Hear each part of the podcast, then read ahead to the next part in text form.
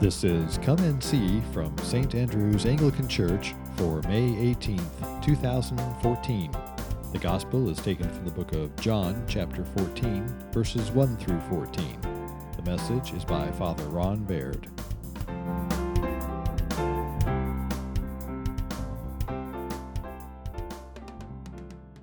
Context of it is important. What's going on here is that Jesus is at the Last Supper.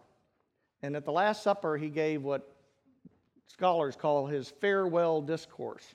Sort of sounds like he gave a grand speech or something. I'm not sure it went quite that way, but, but he was telling the disciples about what was going to come. And that's the context in which he says to them, In my Father's house there are many dwelling places. If it were not so, would I have told you? But I go so that I might prepare a place for you, so that where I am, you may be also. That's a significant thing, not only comforting in terms of funerals you know, and, and death, but it's also significant for our life here. And all too often it gets relegated only to funerals. But what it tells us is, is about the very nature of God, about how he acts um, in human history. Because here he is going, about to be crucified. And we know that at the end of the crucifixion, right before he dies, he says, It is finished. But he meant the crucifixion was finished, not that he was finished, because he was going on to prepare a place for us. There was a next step, there was another thing that needs to be done. So, what I want to challenge us to think about this morning is what is your next step? What is your next step in Christ? And it's going to be different for everybody. For some people, you know, maybe you haven't even decided to follow Christ. That might be your decision. For some people, you may have been following Christ for 30 years or 40 years. And, and so maybe your next step will be something very different. But there's always that next step. And that next step is vital for us to have life.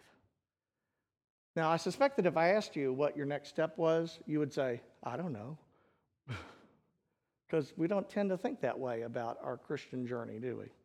About what is it that Christ is calling me to now? What is it he wants me to do?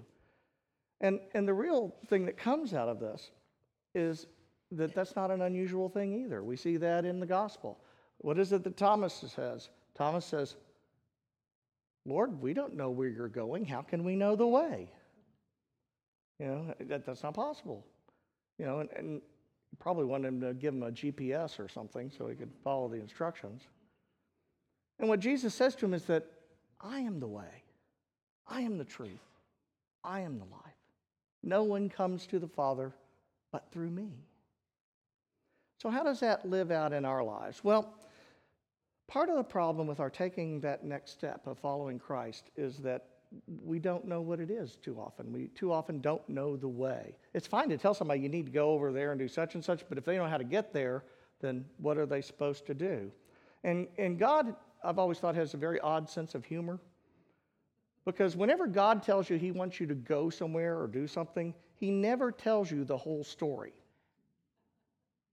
I mean, you ever notice he never does? I think that's because if he did, it would scare the bejeebers out of us, and we probably wouldn't do it. What God says when Abraham is in Ur of the Chaldees, he says, Go west, and I will lead you to a land that I will give to your descendants and your descendants' descendants forever. Now imagine that for a direction. Go west. So he did. So he ran into an ocean, and that, that got to be difficult. So then he turned south a little, but, but he just kept going. And all that God ever tells us is what the next step is. Because the truth is, is if I want to get through the doors back there, if I don't take this step, I'm not going to get there. Or if I take this step, I'm going to go in the wrong direction. And so before we do anything to follow the next step in our Christian journey, it's not about what we're interested in, it's about what God is calling us to. And so, what we need to do is go to the source. He's the way, so we need to go to Him if we want to know the way. If you can imagine, He's sort of the metaphysical GPS of the world. You know, Jesus is the way who will show us. Now, the other problem that we tend to have when we want to follow God, and even if we want to take that next step, is that it can be discouraging. You ever felt that? you know, you- you're taking the step and you're feeling like, I don't feel like I'm getting anywhere. I mean, nothing's happening. I've known people who, it happens a lot if you want to read the Bible. A lot of people say, I'm going to read the Bible cover to cover this year. And they get into Genesis through the, about in the middle of the begats, and I'll say, how are you doing? They said, not too good. I gave up on that. Because you kind of get discouraged. I mean, I don't, get any of this. Why am I reading it? It doesn't make sense to me. And all too often, what we do is, is we get discouraged and we, and we give up. You know, and that discouragement isn't anything new either, by the way. How long was it that Moses was in the wilderness? Now, do you remember what God said to him? Go tell Pharaoh, let my people go, and I'm going to lead you out of there into the land that I promised to your fathers. What do you think they were thinking about 20 years into that? It's kind of like, does he know where he's going? I'm sure his wife was saying, just pull over at the gas station and ask them. But he says, no, no, we just take next. So we oftentimes, though, are, are afraid because we don't know what we're supposed to do. We feel like we've been doing, you know, we've been taking those steps, we've been trying, we've been making the effort, but we don't seem to be getting anywhere. It doesn't seem to work. And we get discouraged. And we begin to doubt that maybe it wasn't really what he wants me to do at all. And when we do that, we need to go back to that same thing. He not only said, I am the way, he said, I am the truth. You see, all too often when we start doubting, we believe that we misheard something and we don't know what the truth is. But if you don't know what the truth is, then go back to the source again. Jesus is the truth. Let him guide you, let him show you what it is that is real around you. You know, because that discouragement can come in many forms. You may have people come up to you and, and be discouraging to you.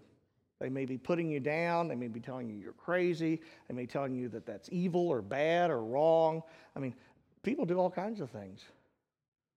But whose version of the truth do you really want to live by?